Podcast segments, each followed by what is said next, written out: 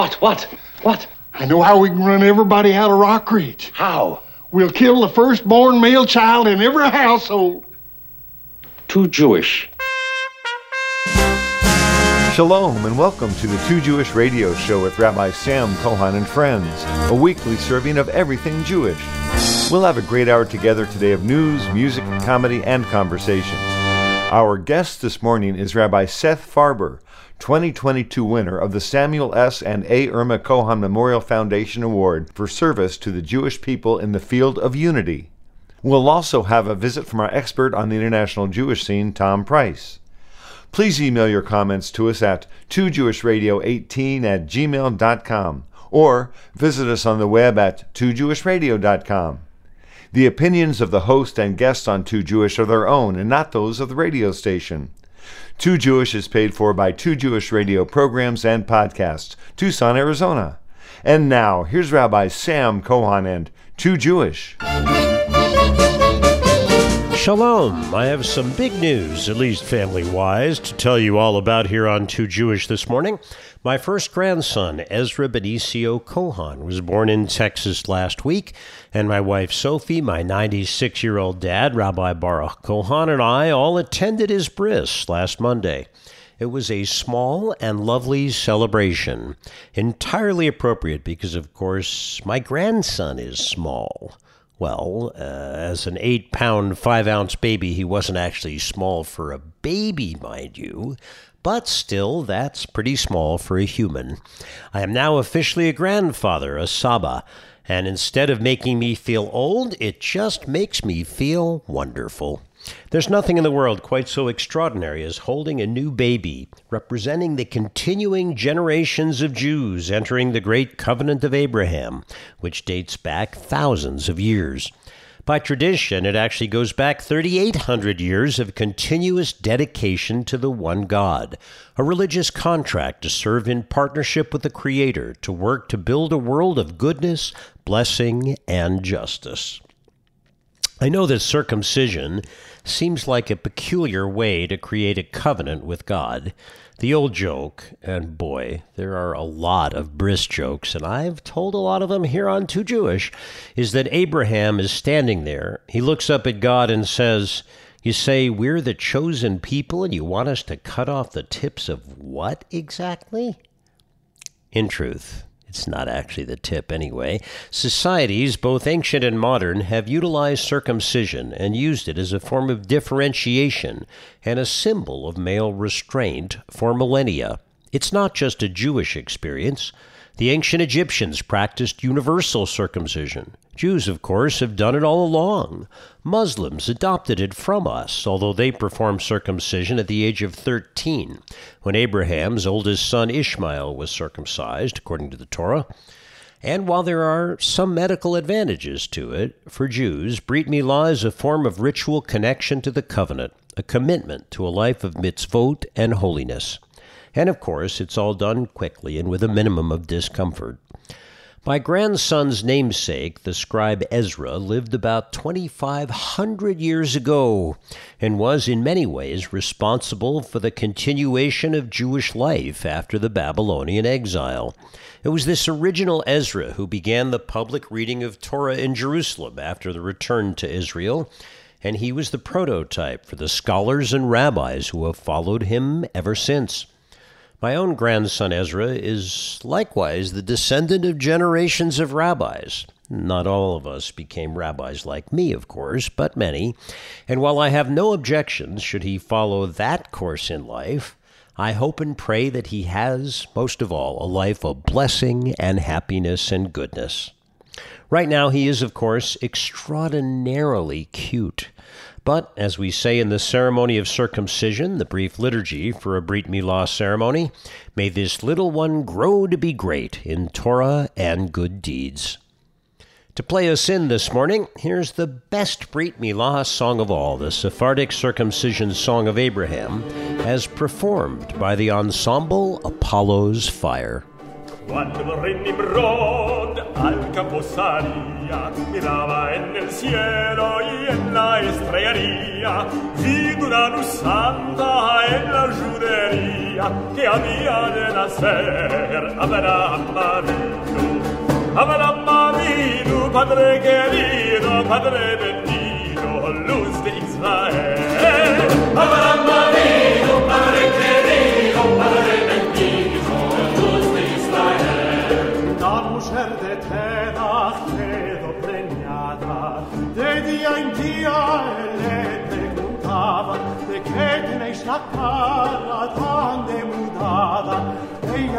vida.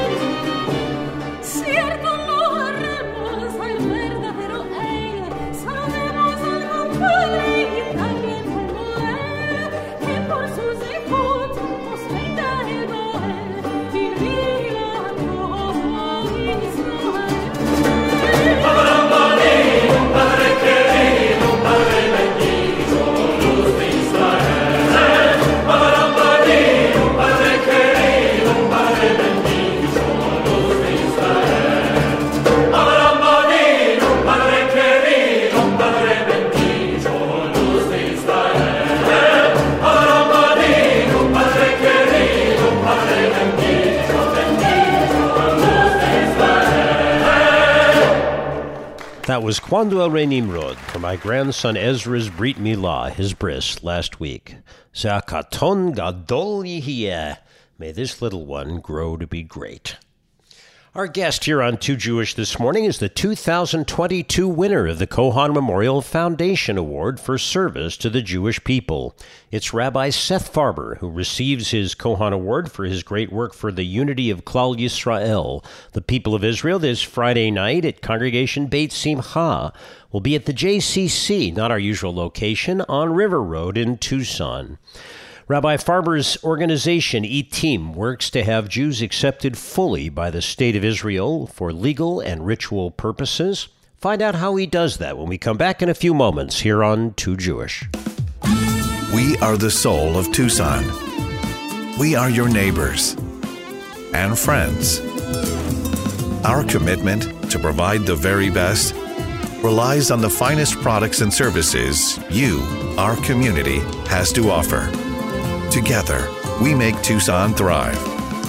When we win, you win. Casino del Sol, the soul of Tucson.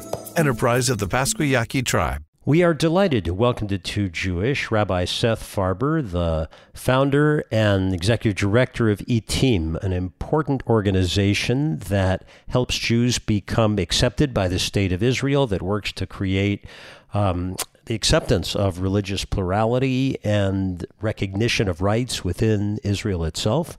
He is the winner of the 2022 Cohon Memorial Foundation Award for his work for Jewish unity. Good morning and welcome back to Too Jewish. Thank you so much. So, um, briefly, tell us, just encapsulate the work of E Team, because it's one of the most complicated things we've had to explain to people uh, since you received the award. The team has a very simple vision. We see a state of Israel that's respectful and responsive to the Jewish needs of the Jewish people. Uh, unlike the states or many Western countries, Israel has a very strong connection between religion and state.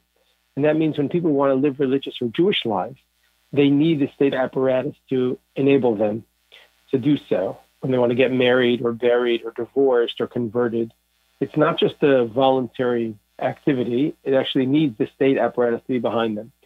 And the state doesn't really understand the nuances of Jewish life and the Jewish needs of the Jewish people. And what we essentially do is service as a ser- service provider, but also a window into Jewish life in Israel, both for people in Israel and for people over- overseas who want to use Israel services we enable them by empowering them to live Jewish lives the way they want to live Jewish lives. And we also have a legal department and uh, public policy department that helps transform the way Israel provides those services.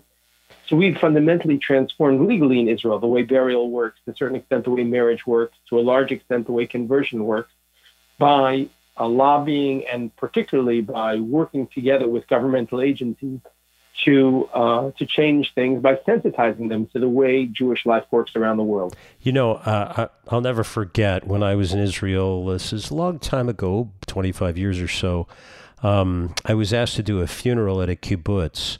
Why was the funeral at the kibbutz? It was for someone who lived in Jerusalem, but they had come from the former Soviet Union and their Jewish status wasn't clear. They couldn't be buried in an official burial ground. Burial ground. They had to be buried in a kibbutz burial ground. It's a big tragedy. This the whole thing. Instead of welcoming immigrants, particularly from the former Soviet Union, who were cut off for so many years from Jewish life, the religious establishment Israel often gives them a you know slap in the face or a Cold shoulder, yeah. It's become a, an enormous problem in part because of the very demographics. ITIM works, of course, to counsel people and to advise and to lobby, but the legal part of it is important. So what's interesting is that on a given day we get 30 to 40 calls from families in Israel or from overseas who want to live Jewish lives in Israel in one way or another. A lot of them are immigrants from the former Soviet Union, and we do a lot of things for them. We first of all we give them the information. Often we'll take them into rabbinical courts. We'll take them to marriage registration bureaus. We'll navigate together with them, holding their hands, the burial process in Israel. Now, sometimes we can't make enough progress in the short amount of time when it comes to burial to enable them to be buried in a Jewish cemetery. Right, recognized by the state, sure. Right, but that doesn't mean they're not Jewish, and it doesn't mean they don't deserve a Jewish burial. And then we'll help them in one of the alternative burial sites. But it's a it's a big tragedy, and I think there's an opportunity. There's an opportunity for Israel to be much broader in terms of its relationship to Jewish life around the world. And unfortunately, the people who are in control sometimes, not all of them, many of them are very good people who are very sensitive, but some of them are have a myopic view of what Jewish life is. And E team has set its goal to change that and to enable Jews around the world to be respected and not disenfranchised. We will talk much more with Rabbi Seth Farber. He's the winner of the 2022 Cohon Memorial Foundation Award. Those awards will take place uh, this coming Friday night at Congregation Beit Simcha for his work for unity for the Jewish people and the organization E team. We'll talk much more with Rabbi Farber when we come back in a moment here on Too Jewish. Beit Simcha, the House of Joy, a fabulous synagogue in northwest Tucson in the Catalina foothills, continues to celebrate wonderful services, classes, and events established by passionate, caring congregants and me, Rabbi Sam Cohon, just four years ago. Beit Simcha is a vibrant, vital community that strives daily to serve God with joy. Progressive congregation in northwest Tucson and the foothills, Beit Simcha is open to everyone throughout the metropolitan area, providing weekly Shabbat services, youth and adult education academy courses, social justice opportunities, outreach, and cultural Jewish programming. Join us in person for Shabbat services or come on Facebook Live. Go to our website, BeitSimchaTucson.org, B E I T S I M C H A Tucson.org. We welcome members and guests in our sanctuary in person. Call 520 276 5675 for more information.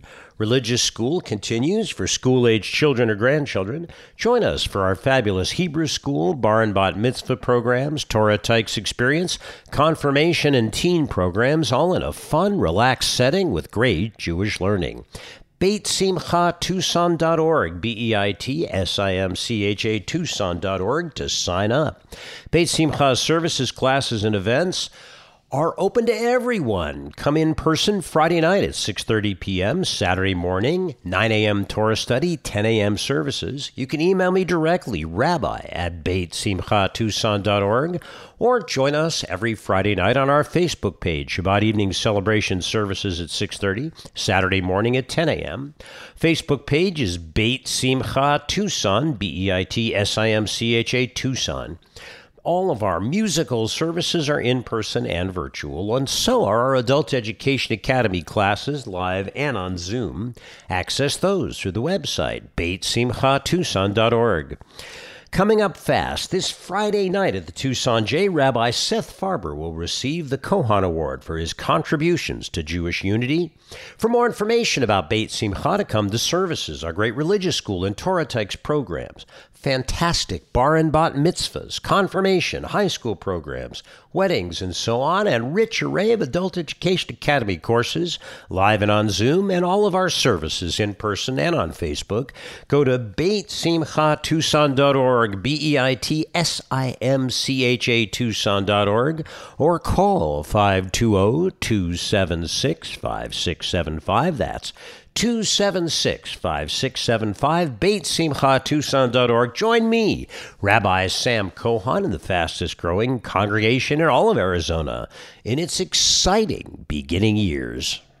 If you have a question, comment, compliment, or a criticism, a kvetch or kvell, please email us at 2jewishradio18 at gmail.com. That's T-O-O Jewish Radio 18 at Gmail, or come to our website, 2jewishradio.com. You can hear all past and present shows through the website, 2jewishradio.com, streaming us from there, or downloading us from the Apple iTunes Store as ridiculously popular Jewish podcasts.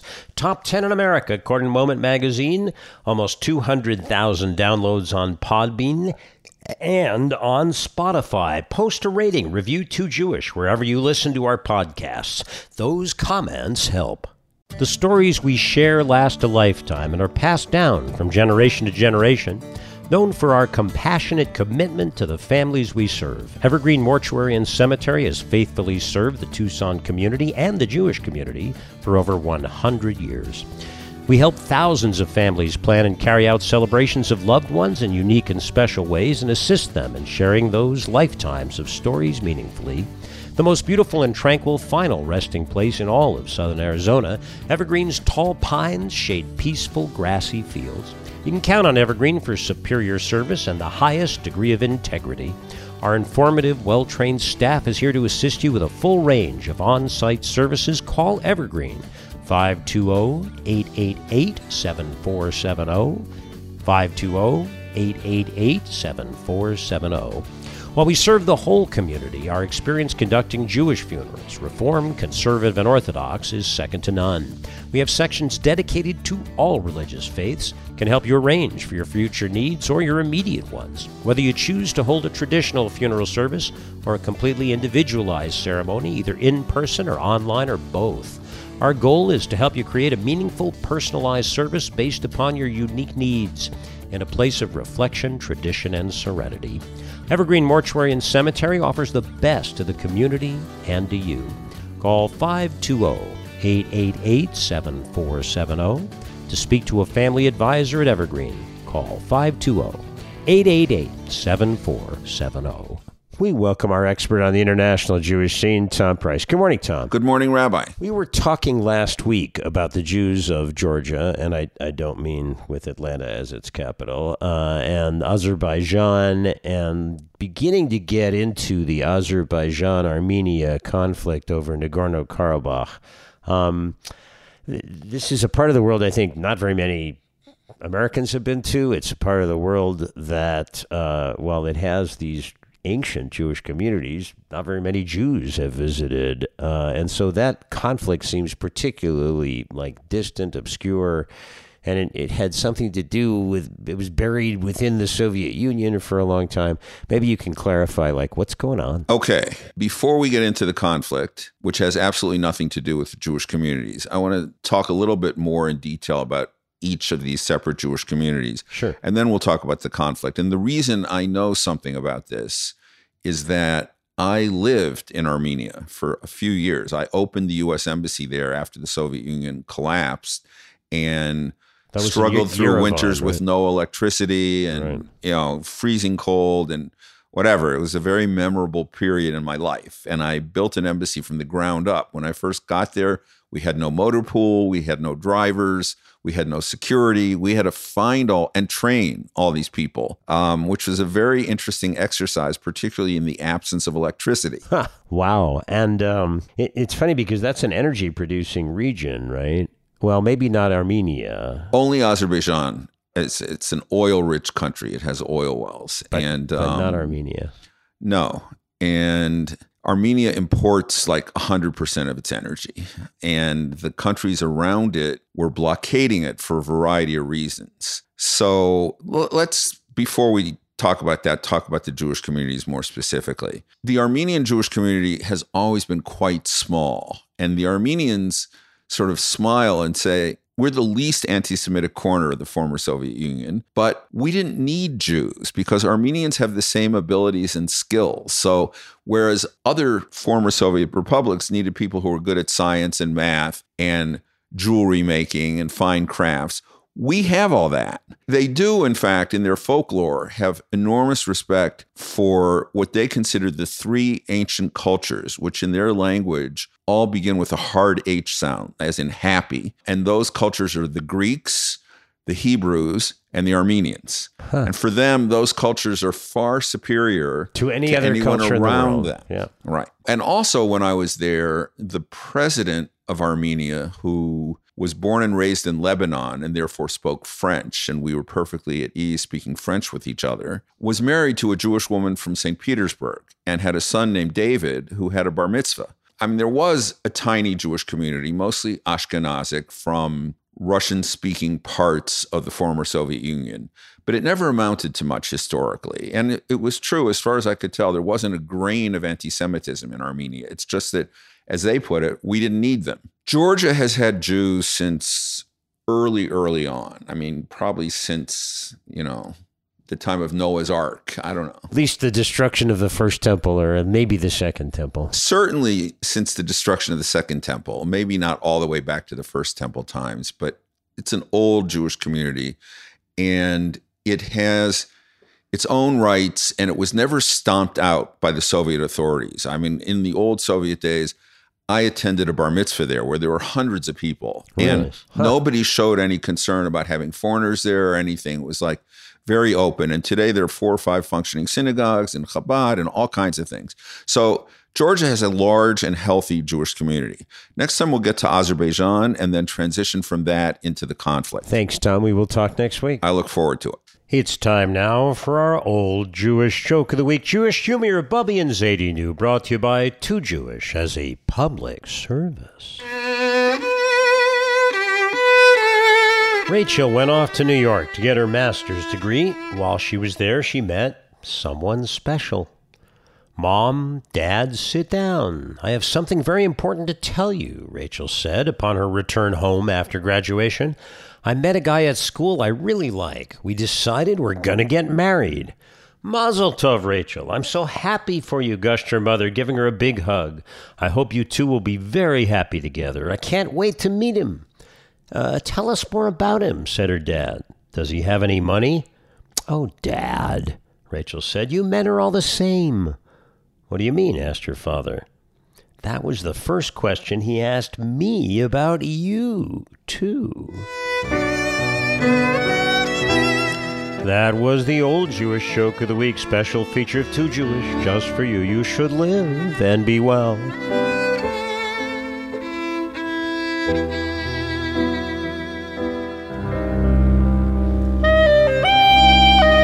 And now a word of Torah.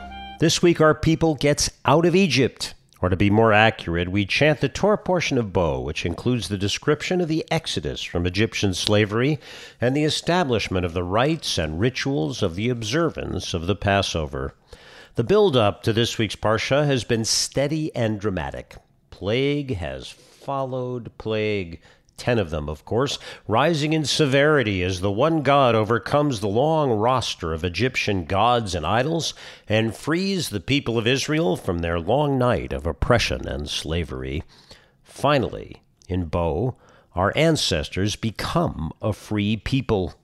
Since we are now liberated, you might expect us Israelites to immediately cast off the memory of oppression and enslavement. To reject our history of degradation, move on to new and better things. Oddly, God, through Moses, commands us to do quite the opposite to remember the slavery and how we were freed only by God's great acts. And from this point on, we are reminded repeatedly in the Torah to remember those in our own society who are oppressed and to help them, because after all, we ourselves were slaves in the land of Egypt. You are strangers in a strange land, we tell ourselves repeatedly in the Torah. Therefore, recalling our degradation, we must help the oppressed protect the strangers in our own land. I can think of no other people or nation that spends so much effort remembering how humble its origins were. Unlike many other national myths, we Jews do not highlight our ancient and sacred pedigree or our divine origin. Instead, we remind ourselves again and again that we are the descendants of slaves who had nothing to call their own, not even their bodies. Even on holidays that have nothing to do with the Exodus or freedom, we incorporate our memory of slavery and liberation. Every Kiddush on every single Shabbat includes the phrase that we are celebrating Zecher Litziat Mitzrayim, to recall the Exodus from Egyptian slavery.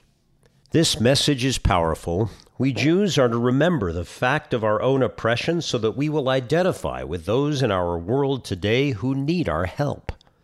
The Sedra of Bo teaches that we must seek always to redeem the world through our own actions. Our connection with the lowly and our efforts to heal the world come from the knowledge that we have exactly that same background. It's a profound lesson in humility that leads directly to charity, tzedakah, and the promulgation of justice and righteousness in the world. Even in challenging times, perhaps especially in challenging times, we Jews must remember those who are oppressed, who have less than we. And no matter how much we rise in the world, no matter how influential or powerful individual Jews may be, or our Jewish nation may become, we are always to identify with those who have less and who need our help. May we always remember this Exodus, and may it continue to influence us to create justice and righteousness in a problematic world. When we return in a moment on Too Jewish Rabbi Seth Farber, the founder and president of ITIM, which helps Jews become fully accepted by the State of Israel, both by working with and challenging the Israeli rabbinate, will explain the complexities of his outstanding work. Rabbi Farber is the recipient of the 2022 Cohon Memorial Foundation Prize for his great work for Jewish unity. He'll be at Congregation Beit Simcha this coming Friday night. Dinner at 5 p.m., services at 6:30 p.m., meeting at the JCC. Find out more when we come back in a moment on Too Jewish. We continue with our Too Jewish update on news of Jews around the world with commentary.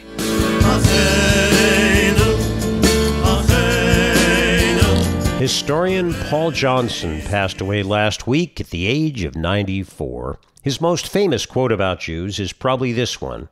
It comes from his best selling 1987 book, still the best one volume Jewish history available A History of the Jews. Paul Johnson wrote, The world without the Jews would have been a radically different place. Humanity might have eventually stumbled upon all the Jewish insights, but we cannot be sure.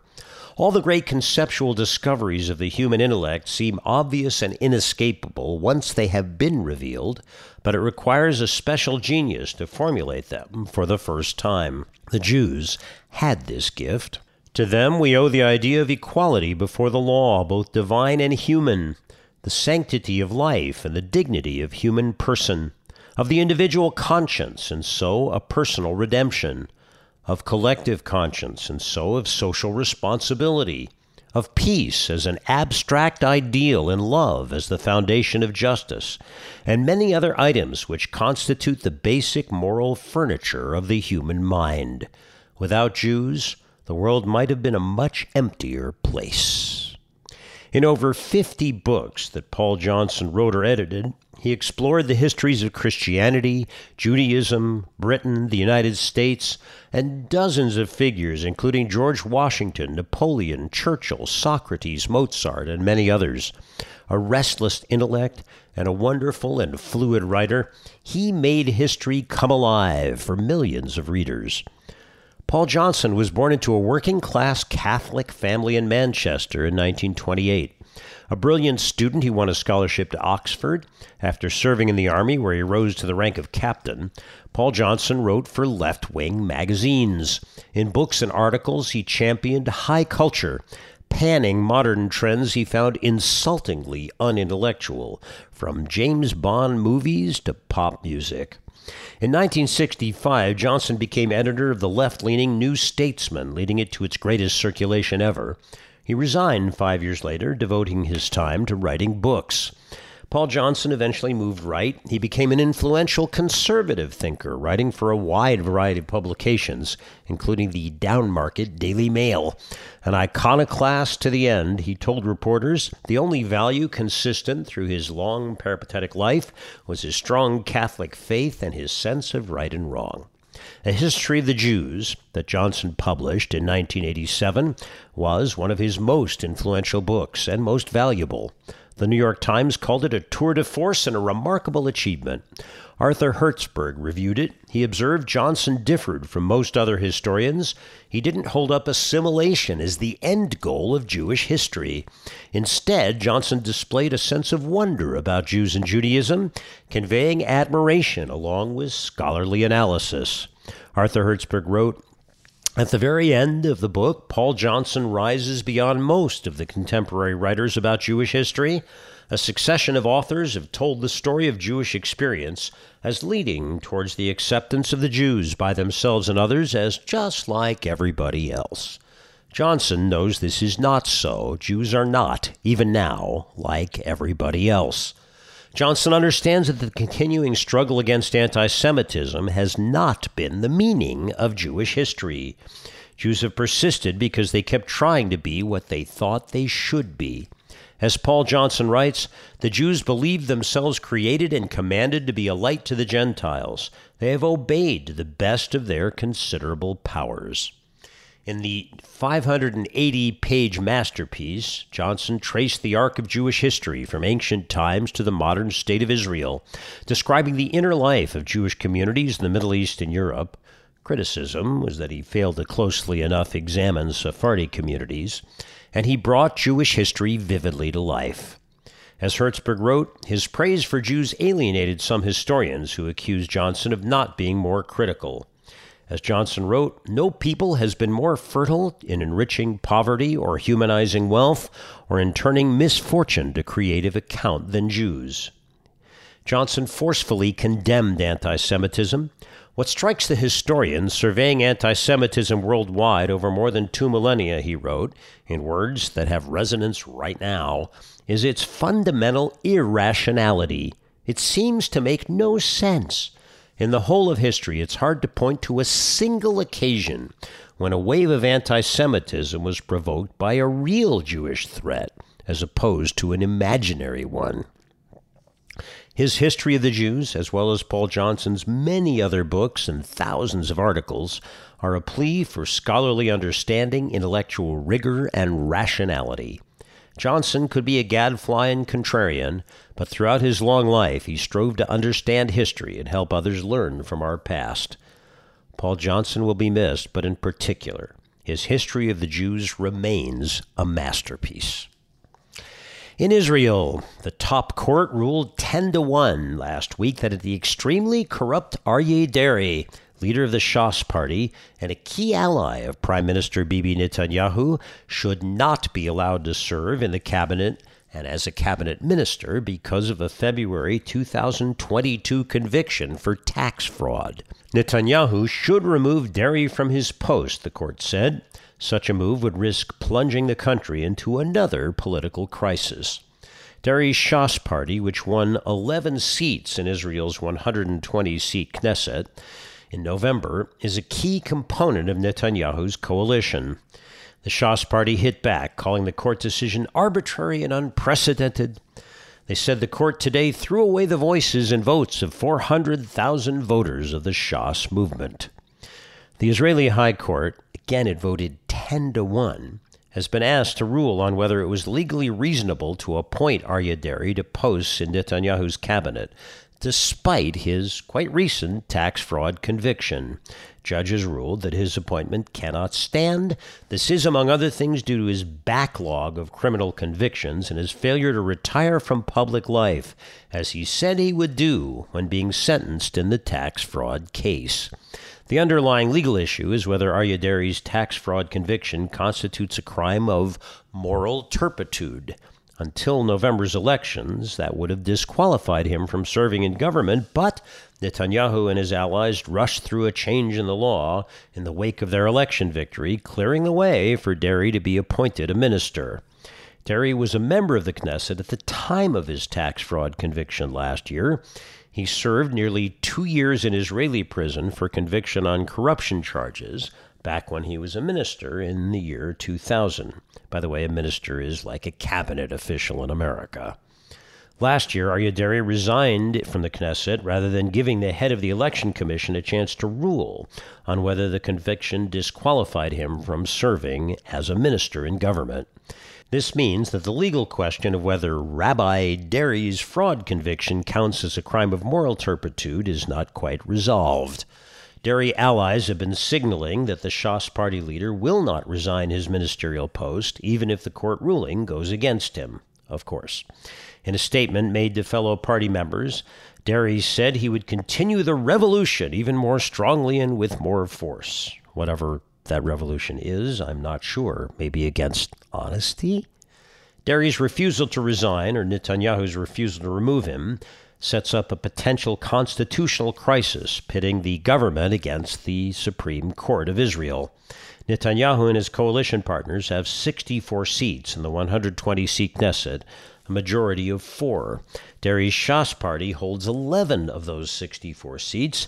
Dismissing Deri would likely remove Shas from the coalition and plunge the government into crisis again. And that's the Too Jewish news of Jews round the world.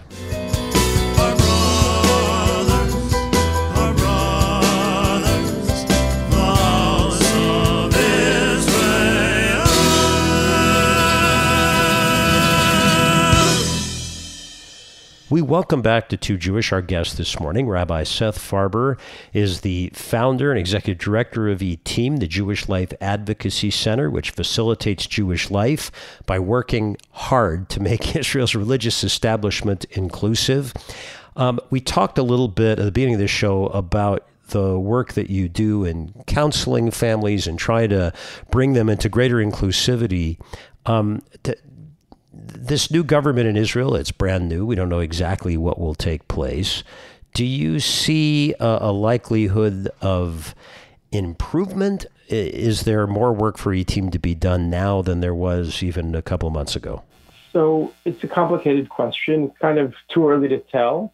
Certainly, we've developed over the course of the last uh, 18 years or so strong connections within the government on all levels. In the last government, I was very much at the table in terms of formulating the coalition agreement and trying to make this government of Israel much more sensitive to the Jewish needs of the Jewish people. Uh, this particular government has some challenges. Some of the members of the government are less sensitive to the broader needs of the Jewish people. But there are definitely, definitely people within the government who we've met with and we continue to meet with to discuss in particular issues. So, yes, there's a general fear that this is going to be bad news, but I don't believe that. I'm an optimist by my DNA, and I believe that there's tremendous opportunities all the time. One of the things I like to say about each team, and we have you know 27 people working for our, in our organization, professionals, and six full-time lawyers, and we spend a lot of time in the Knesset. One of the things I like to say is that we're working at a transitional moment in Jewish history. Many people think that Israel is 75 years old. We're about to celebrate Israel's 75th anniversary in the, next, in the coming month. Absolutely. But I like to think about Israel as 75 years young. We're just beginning this process of understanding what it means to be a Jewish people, uh, to be a Jewish state for the Jewish people. We have big security concerns here in Israel, and those haven't gone away. But we're beginning to settle into what it means and mature into a place where we want to be a country for the Jewish people. And there's debates about how exactly that will play itself out. So it's not surprising to me that some of the issues that we deal with, whether the issues of conversion or the issues of recognizing rabbis, the issues of what it means to get married in Israel or even buried in Israel, are still working themselves out. On a daily basis, the team sees tens of families who are disenfranchised by the religious establishment, and we want to help them feel empowered. We want to help them feel Jewish. We want to help them live Jewish lives. But a, a, secondary goal, or maybe even a primary goal, is to transform Israel systemically, not just to help the individual family, but to transform Israel systemically so that for the long term, Israel will be a place that is respectful and responsive. I want to pick up on the comment you made about conversion. You just mentioned it. Conversion has been a flashpoint, a complex issue for the state for a long time. You're an Orthodox rabbi. Um, even some Orthodox conversions done outside of the land of Israel, outside of Eretz Yisrael, are not accepted by the Rabbanut. How does ITIM um, deal with that question when it's approached within the country? Right. So, in this, uh, let me take a step back and just remind our listeners that in Israel, there's actually two definitions of what it means to be Jewish. You can be Jewish for purposes of emigration to Israel under the law of return. That enables anybody who's got a Jewish grandparent to make aliyah to immigrate to Israel. And there's a second definition for the purposes of marriage, which is controlled by the rabbinate. So someone who is a reform convert or grew up reform can make aliyah without a problem. And we get calls like that all the time, and we want to help them as members of the Jewish people come to Israel and feel comfortable there. But when they come to Israel, sometimes they find that when they want to come get married, the rabbinate doesn't recognize their Jewishness. And this, as you mentioned, also happens to people who grew up Orthodox or convert converts in, you know, through the Orthodox denomination. We do our best to try to enable. So we give people the opportunity, if they want, to prove their Jewishness, and we go to court on a regular basis. I would say almost every day we're in a rabbinical court helping someone prove their Jewish status and to the satisfaction of the rabbinate.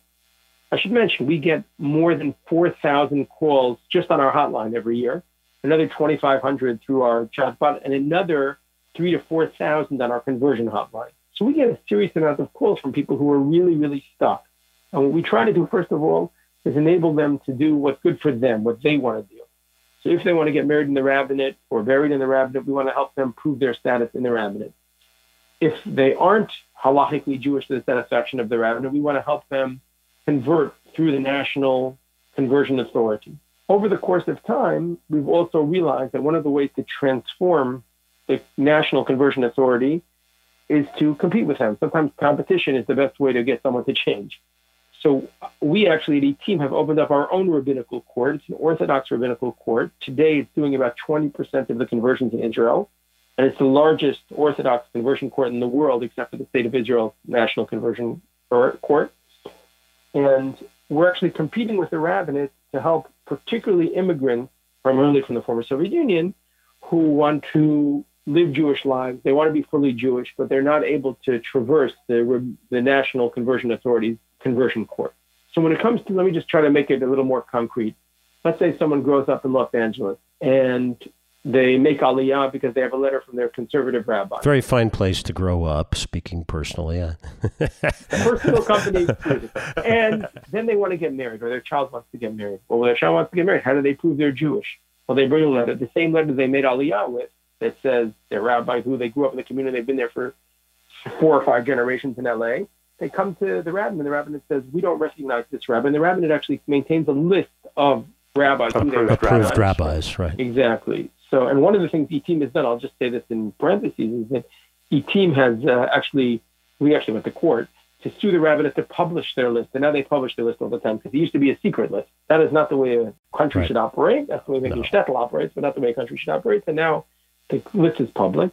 So we'll take this individual and we'll try to connect him or her to someone who is on the list who can write a letter certifying their Jewishness.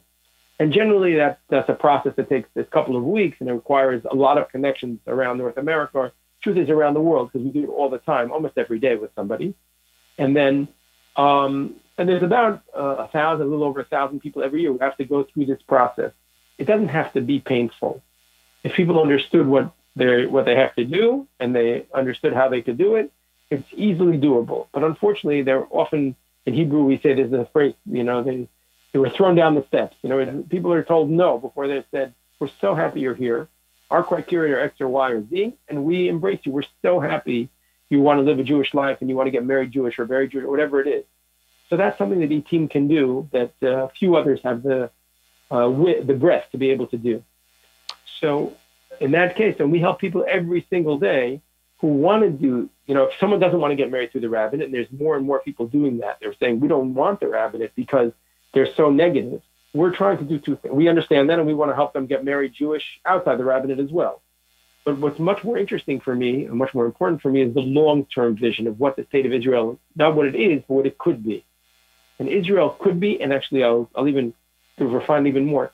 And what Israel should be is a place that welcomes people, embraces people, enables people, empowers people, ennobles people to live Jewish lives in you know the diverse ways they want to live them. And in meaningful and and creative ways, uh, important ways. Yeah. Absolutely, the kind of Judaism that the kind of Orthodox Judaism, halachic Judaism that I believe in, is one that enables that, that ennobles people's lives and makes people's lives much more meaningful and special and significant.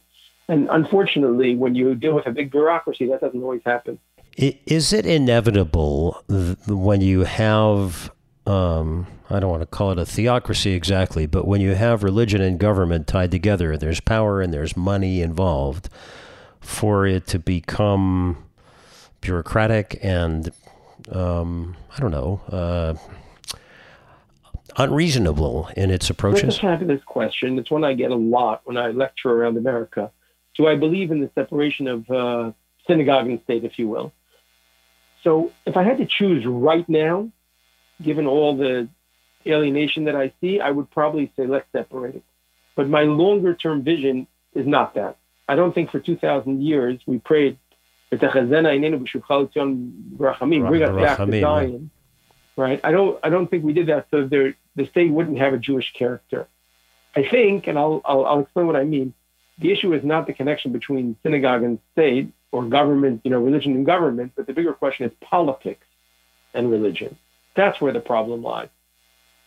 There's all too often political games, um, money, power, etc., that are associated with Jewish life. If we could somehow separate religion from politics, that would enable people to live Jewish lives in a meaningful way. All too often, people are uh, subjected to all sorts of decisions that are not substantive in nature, but political in nature.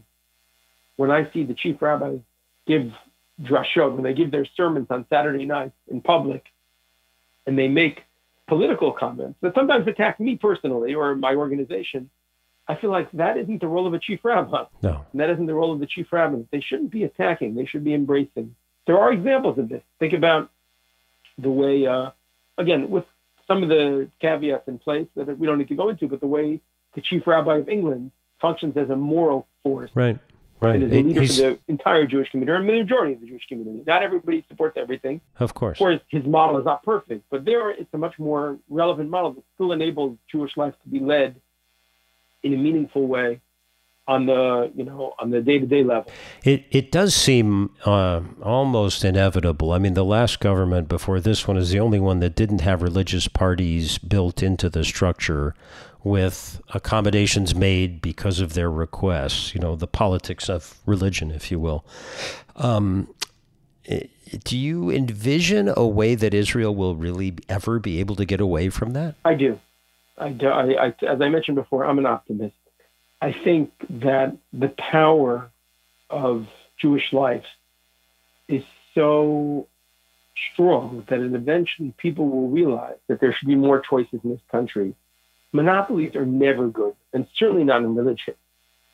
Um, even in the one of the things we like to talk about, we have the I mentioned the team has this conversion court called York Halacha.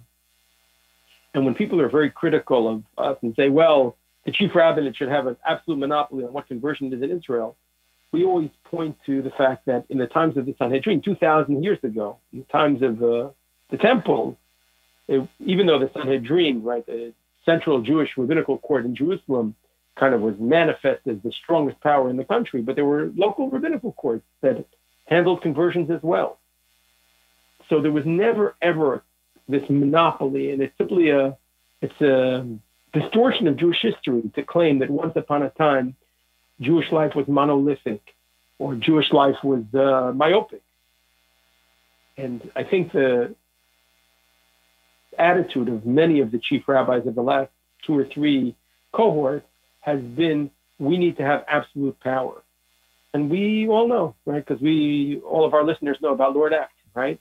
Yeah. Absolute power corrupts absolutely. Right. And that's where the problem lies. So if we could divorce religion from politics, if we could get a sense of the power of diversity, the power of choice, the power of meaning as Jewish life moves itself forward, I think that is ultimately what's going to carry the day in this country. And I think in certain circles, I see it already happening.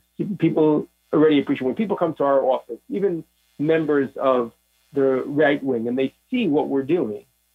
It makes a big difference. I'll just give you a, a, a quick example of it. Okay, there's Please. a very, very prominent rabbi who has been very, very publicly uh, opposed to the ITIM Giyur Halacha conversion court. Okay, he's attacked us publicly many, many, many times. But when he met a young boy in a kibbutz who was about to have a bar mitzvah, and turned out that his mom was an immigrant from the former Soviet Union who wasn't halachically Jewish, and he realized that in a secular kibbutz, they would, the chief rabbinate, of which he's a member, would never convert that child. He turned out to convert the child.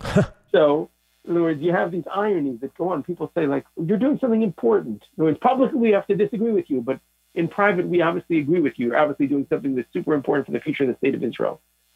So people understand the significance and the meaning of what we're doing. And in the last five years, we've converted almost 2,000 people. That's fantastic. And we have a great opportunity to change things. So we're doing it in three ways, just to kind of sum up. One way is we just help people on a daily day basis. We hold their hands figuratively, we take them into courts, we take them into marriage registration bureaus, we take them to funerals, we help them at the funerals, etc. We have a second division that's a legal division with a public policy arm that tries to transform things through the courts and through working with the decision makers, etc. And we also have a group, the ITIM Giyur Halacha group, that's basically competing with the religious establishment, not working with it or trying to transform it, but actually competing with it in an effort to transform it ultimately and show that there's more than one way to live Jewish life in Israel. I, I want to thank Rabbi Seth Farber for a great visit here on Too Jewish. You can come to Beit Simcha if you're in Tucson and hear him this Friday night when he receives the uh, Cohon Memorial Foundation Award for his terrific work for unity of the Jewish people. Where can people go to find out more about ITIM and more about you? So the easiest find, place to find information about us is to log on to the ITIM website. It's itim.org.il. Uh, anybody you should, it's easy, very easy to find me on the internet. You can certainly feel free to reach out to me directly through the ITIM website or through or to my team. And we're happy to meet as many people as possible. Rabbi Farber, thank you so much. We will look forward to seeing you soon. When we come back on Too Jewish, we'll hear about next week's guest, get a final musical playout. We are the soul of Tucson. We are your neighbors and friends. Our commitment to provide the very best relies on the finest products and services you, our community, has to offer. Together, we make Tucson thrive. When we win, you win. Casino del Sol, the soul of Tucson. Enterprise of the Pascua Yaqui tribe. Thanks for being here with us this morning on Too Jewish with me, Rabbi Sam Cohon. Join us next week. Our guest will be Chaim Rosenberg, author of The Shield of David, a history of Jewish servicemen in the American Armed Forces. Join us at Congregation Beit Simcha Friday night. Services in Oneg Shabbat at 6.30 p.m., Saturday morning 2, 9 a.m. Torah study, 10 a.m. services, Torah reading and Kiddush, live and in person, and available on our Facebook page. And this Friday night, meet our Cohon Memorial Foundation honoree. Our guest this morning on Too Jewish, Rabbi Seth Farber, founder of ITIM. There's a dinner at 5 p.m. with Rabbi Farber, services at 6.30 p.m., all at the Tucson J. Our playout this morning is one more song honoring my grandson Ezra's Brit Milah last week. It's Yishai Ribo's song, Matzil Oto Kol Yom. God saves me every day, and the prophet Elijah will come, as he comes to every bris by tradition. My friends, have a Shavua Tov, a good week, a healthy week, and a week we pray profoundly of peace.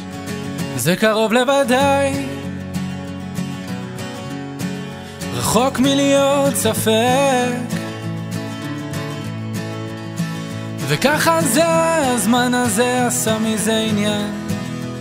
אבל זה רק עניין של זמן, עד שיסתדר. הציפייה היא גדולה, הניצנים כבר נראו. וככה זה, לא יניח לעצמו, עד שיבוא אליהו, זכור לטוב. ואיכשהו בסוף יהיה רק טוב, הנה מוכנים עננים Sponsored by Too Jewish radio programs, Tucson, Arizona.